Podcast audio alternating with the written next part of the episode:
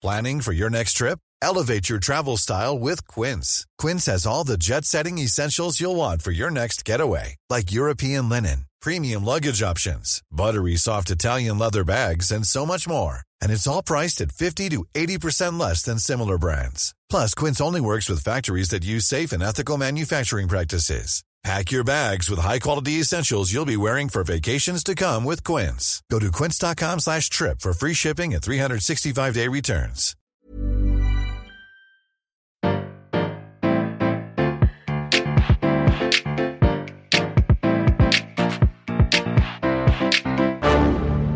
Bonjour, vous avez choisi la réponse D. Mais d'abord, écoutez la question.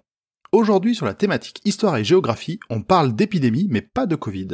La question est, qui a découvert le bacille de la peste? Est-ce que c'est réponse A, Robert Koch, réponse B, Louis Pasteur, réponse C, Kitasato Shibasaburo, réponse D, Alexandre Yersin Waouh, il y a que des grands noms là-dedans. Mais même si ce sont tous des grands scientifiques, je pense que j'ai ma petite idée. À la fin du 19e siècle, on commence à comprendre que certaines maladies ont pour cause les microbes. La microbiologie permet la cure de nombreuses maladies par la manipulation de ces entités invisibles et la production de vaccins et de sérums. Les chercheurs, en Europe et dans le monde entier, se lancent alors dans une véritable chasse aux microbes. Un des pionniers de la microbiologie, c'est Koch. C'est lui qui a identifié le fameux bacille de Koch, responsable non pas de la peste mais de la tuberculose. Il l'a isolé et identifié en 1882, cela lui a d'ailleurs valu le prix Nobel de médecine en 1905. Il a aussi travaillé sur le choléra. Louis Pasteur aussi est un pionnier de cette nouvelle science.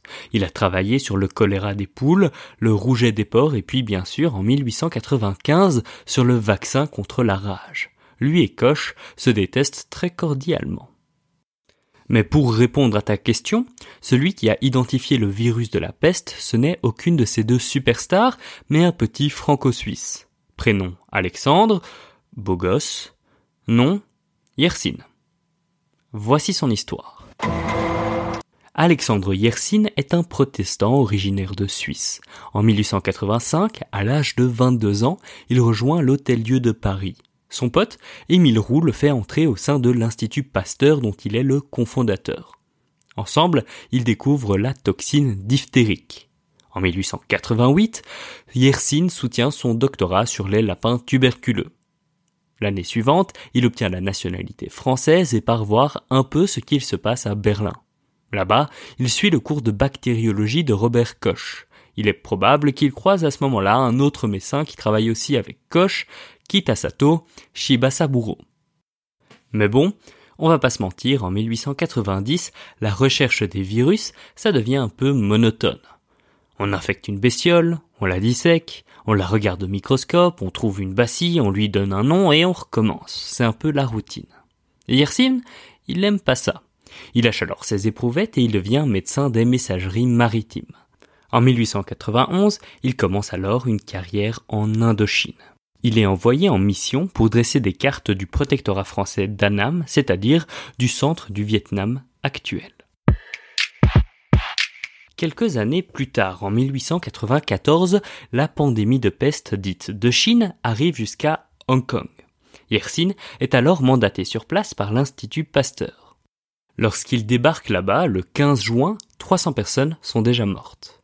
Pendant deux jours, il se fait boulide par tous les hôpitaux anglais qui préfèrent les docteurs japonais dans le fameux Kitasato Shibasaburo. De guerre lasse, il construit une paillote à l'intérieur de l'hôpital.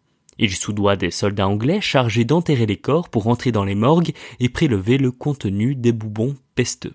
Et vogue la galère, il colle tout ça sous son microscope, et voici ce qu'il note dans ses observations. La pulpe des bubons est remplie d'une véritable purée, d'un bacille court et trapu. Ça donne faim, hein? Un peu plus et on se retrouverait dans une chronique gastronomie de la réponse D. Yersin et Kitasato se livrent un duel acharné, puisque seul l'un d'entre eux deviendra le découvreur de la peste. Et tous les deux sont coachés par leurs maîtres respectifs. D'un côté, Pasteur et son élève Yersin, et de l'autre, Koch avec son élève Kitasato. Un mois et demi après son arrivée à Hong Kong, Yersin envoie le compte rendu de l'étude de ce bacille à Paris. Il est publié le 30 juillet. De son côté, Kitasato découvre un autre bacille et l'article qui le révèle est publié le 25 août. C'est vraiment la course à la découverte, matinée de rivalité internationale. Sans être accusé de chauvinisme, on peut lever le point, puisque c'est Alexandre le découvreur du bacille.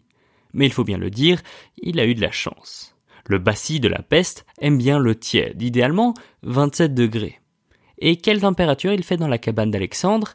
Ben plutôt autour des 30. Alors que Kitasato cultive le bacille dans des étuves de l'hôpital à 37 degrés. Du coup, ces souches ne se sont pas développées et ont été étouffées par des pneumocoques. Le bacille de la peste s'appelle donc Yersinia pestis, même si certains parlent encore du bacille de Kitasato Yersin. Après cette découverte, Yersin s'installe à Natrang pour tenter de trouver un sérum anti-pesteux. Il ira essayer son remède pendant cinq mois dans un foyer de peste en Inde, avec des résultats mitigés. En 1896, il arrive à un meilleur résultat pendant l'épidémie de Canton. Jusqu'à la fin de sa vie, en 1943, Alexandre Yersin poursuit ses recherches pour optimiser le remède et le vaccin contre la peste. Mais pour cela, il faut des sous, et comme c'est la dèche dans la recherche française depuis toujours, il se lance dans la culture de quinine et d'EVA. Il vend le latex qu'il en extrait à Michelin pour la création de pneumatiques et finance ainsi lui-même ses travaux de recherche. Alors, maintenant que vous la connaissez un peu mieux, est-ce que vous préférez la peste ou le choléra Bravo, c'était la bonne réponse. Pour aller plus loin sur ce sujet, retrouvez les sources en description. La réponse D est un podcast du label Podcut. Vous pouvez nous soutenir via Patreon ou échanger directement avec les membres du label sur Discord. Toutes les informations sont à retrouver dans les détails de l'épisode. À demain pour une nouvelle question sur la thématique ciné-série.